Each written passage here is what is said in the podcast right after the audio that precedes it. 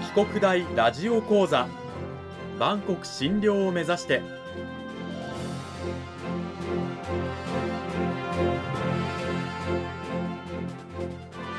番組タイトルにあるバンコク診療とは世界の架け橋を意味する言葉です。この番組は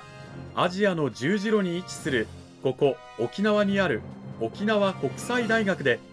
日々どのような研究や教育が行われているのかを発信していく番組です。案内人はラジオ沖縄アナウンサー小橋川響が務めます。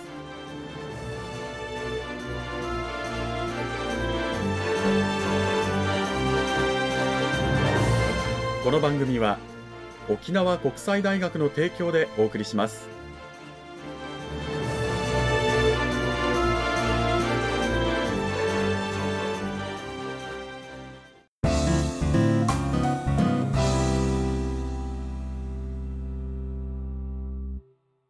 沖国大ラジオ講座今週からは2週にわたって沖縄国際大学経済学部地域環境政策学科のオ・ソクピル先生を迎えてお送りします。オ先生今週からよろしくお願いします。よろしくお願いします。さて先生はね2回目の出演ということなんですが23年前にね出演されたのが第1回だということで、まあ、久しぶりですけれどもね改めて先生自己紹介の方お願いいたします。はい。で今経済学部で経済学を教えてます。で、まあ、私はあの東京とか北海道で勉強して、じゃ大学院を出て、それで今、沖縄で今、沖縄国際大学で研究と、まあ、いろんな科目を教えてます。まあ、科目自体は、まあ、各部には環境経済学とかミクロ経済学、環境政策論など、また大学院では環境経済が経済特殊研究ゼミを持っています。でも個人的には今、本学のゴルフ部の顧問でもあるし、それでまあゴルフとか、あるいは個人的にはマラソン、学生とともにたまにマラソンでやっています。この前3年ぶりに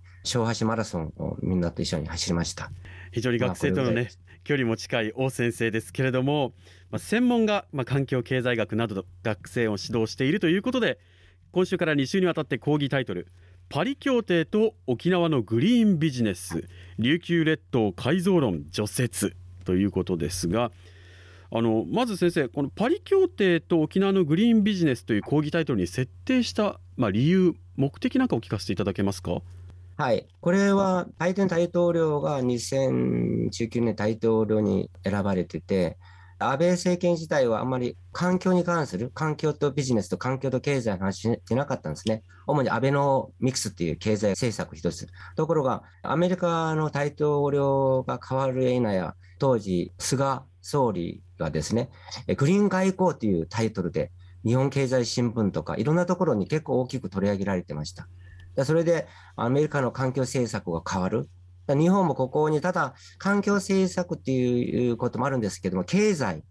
例えば車だったらエンジンを作った車をもう2050年まで輸入しないとか、こういうようなものが見出しとして結構出てきたので、ひょっとしたらこれが、まあ、沖縄ではどう影響するかということで、実はこれはパリ協定と沖縄のグリーンビジネスのチャンスっていうことで少し浮かび上がってすぐすぐ調べたことがあるんですが、それがきっかけです。うん。あのパリ協定っていうとね、あの各国の CO2 の排出削減目標を、ね、設定して、そこに向かって各国努力してもらうというような、そういった協定、まあ、ざっくりですけど、だったと思うんですが、トランプ大統領の時にアメリカがこのパリ協定からアメリカが脱退したんですがその後バイデン大統領が当選するとパリ協定に復帰した、まあ、このことが、まあ、日本の政府にも大きな衝撃を与えたということで先生は今回このテーマを取り上げられたということなんですけれどもそもそもあのパリ協定どういった協定なのかもう少し詳しく教えていただけますか？パリ協定はですね今まで京都規定書がありましてこの役名っていうのはある程度結局二酸化炭素排出量を削減、まあ、目標に結局届かなかったので、新たな協定というものが、まあ、あの必要になってですね。で、2015年にパリで作られた協定なんですね。これはまあ産業革命の時に比べて、今、地球の温度自体をですね、2度子未満に抑えることが2050年までですね、目標で、まあ、1.5度以下に抑えることが目標を設定してて、地球温暖化をとにかく止めようというような協定です。なるほど、まあ、地球温暖化を止めるための協定で産業革命以前からの地球の気温上昇を2度未満に抑える。可能なら1.5度以下と。そうですね。いうことで各国が協定結んでるんですけど確かこれやると CO2 がね排出規制しなきゃならないとかで経済冷え込むんじゃないかと言われたりしてたんですけど逆に、このパリ協定を結ぶおかげで活性化する経済的な部分もあるんじゃないかっていうふうなねこともありましたよね。あはい、でこのパリ協定なんですけれども、まあ、協定に、ね、締結した国々はどういったこうことをしていくんでしょうか？CO2、まあ、排出削減に向けて。でこれはあの京都規定書に比べれば結構拘束力があるんですね。例えばあの、まあ、主要排出国を含めたすべての国がまず作品目標を5年ごとに設定してそれを国連に報告する義務があったり、うん、また前京都規定書の場合は先進国のみが課されたものなんですが、今回は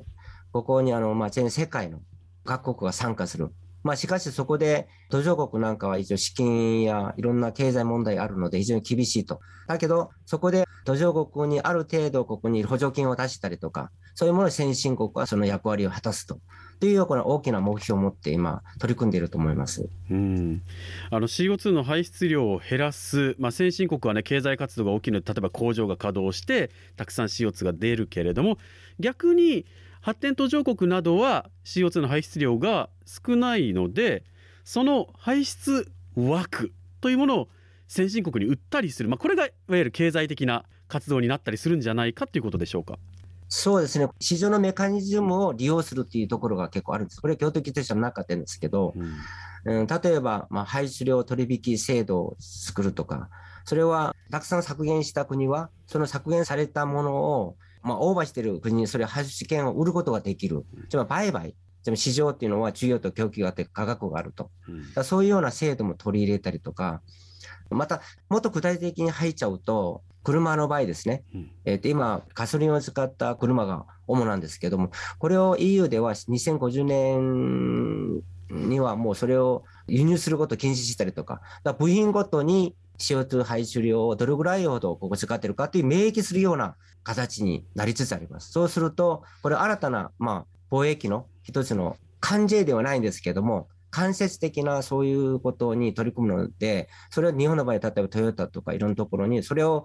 クリアしないと輸出ができなくなるっていう大きな一つの制度、変わる、システム変わるんですね。それで、まあ、菅総理も当時、えー、まあ、これを完全に変えないといけない。特に日本経済新聞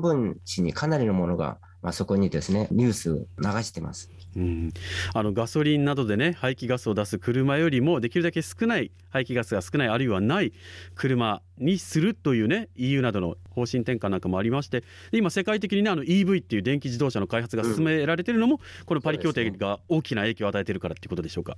そうです。それは非常に大きいです。ですので日本はまだ少し遅れてますねだからあのここは、まあ、例えば今はもう車、あの皆さん知ってるように日産とか、まあ、トヨタとかじゃなくて、今、IT 関係の産業が車の会社に参入しています。だソフトバンクもそうです。今すでにもう、まあ、いろんなところで車は電気自動車を作ろうとする動きがかなり活発化されてます。だから、従来の製造業用の車じゃなくて、まあ、第三次産業の IT 関係の産業がすでにそこに参入をまあ表明してます、うん、IT 関係といいますかあのアメリカのねアップルなんかも開発してるんじゃないかっていうね、ね、話は出てますよね。はい、アップルカーと言われているものなんですね。うん、本当にいろんな企業がこのパリ協定に影響を受けて新たな開発を始めたりとか競争に飛び込んだりしているということがあるんですけれどもパリ協定自体はあの2015年パリで開かれた COP21 で合意された協定で採択が2016年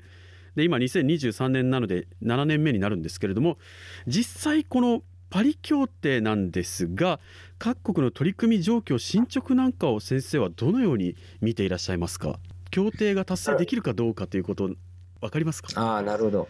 今2015年でできてて今詳しいところ進めていくような感じです。それが COP、つまり COP21 から始まったものが、今や COP27、去年はですね、今年は COP28 なんですが、そこで今、まず一番大きな問題は、今、途上国の結構反発が大きいですね。だから前までは、ま、中国も参加しなかったんです今回中国も一応積極的に参加しようとしてるし、で特にあの二酸化炭素排出量あんま達してない国、今も達してないし、過去も達してない、だ被害を受けてる。温暖化によって島が沈んだりとか、そういう国々にはもう非常に大きなロス、あるいは危険感じますね。だからそういうところに先進国が通る取り組むべき、これが毎年 COP で取り組んでおります。だから今まだ各国の取り組み自体が定かではないんですけれども、でこれがある程度調整されれば、各国ごとのものが報告されると思うんですね。まだ具体的なものはまだ実はあのそこには明らかになってない状況であるんですね。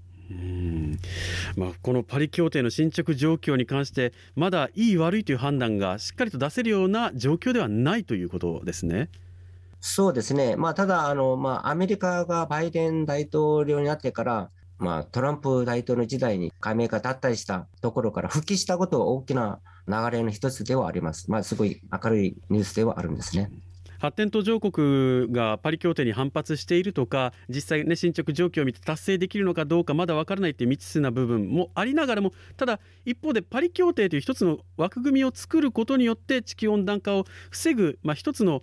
指針といいますか自体ができたことは非常に大きなことだと思うんですけれどもさあそれが一体今後どういうふうになっていくのか沖縄にどんな影響を与えていくのかということに関しては来週お伺いしていきたいと思います。この時間は沖縄国際大学経済学部地域環境政策学科のオ・ソクピル先生にお話を伺いました。オ先生どうもありがとうございました。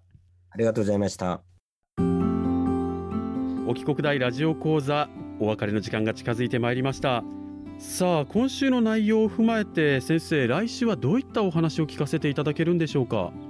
えー、来週はですね具体的に、まあ、アメリカが協定に復帰したことによって日本の対応が変わったことその中身についてちょっとお話をします。またデンマークが今大きなエネルギー人口の島を作ってそれで CO2 を排出量を減らして2050年までですねかなりの二酸化炭素排出量を減らすという大きな計画を持ってます。それを見て沖縄はこの洋上、海を利用した、その話、沖縄が大きなチャンスになると思うんですね。つまり、いわゆるまあ、グリーンビジネスのことについて紹介するつもりです。それでひょっとしたらパリ協定によるものが沖縄にとって大きなチャンスになるのではないかっていうような話をちょっと申し上げたいなと思ってますなるほど来週は実際沖縄にどういうふうにパリ協定が関わってくるのか具体的な話に踏み込んでいきたいと思います大先生来週も引き続きよろしくお願いします。よろしくお願いします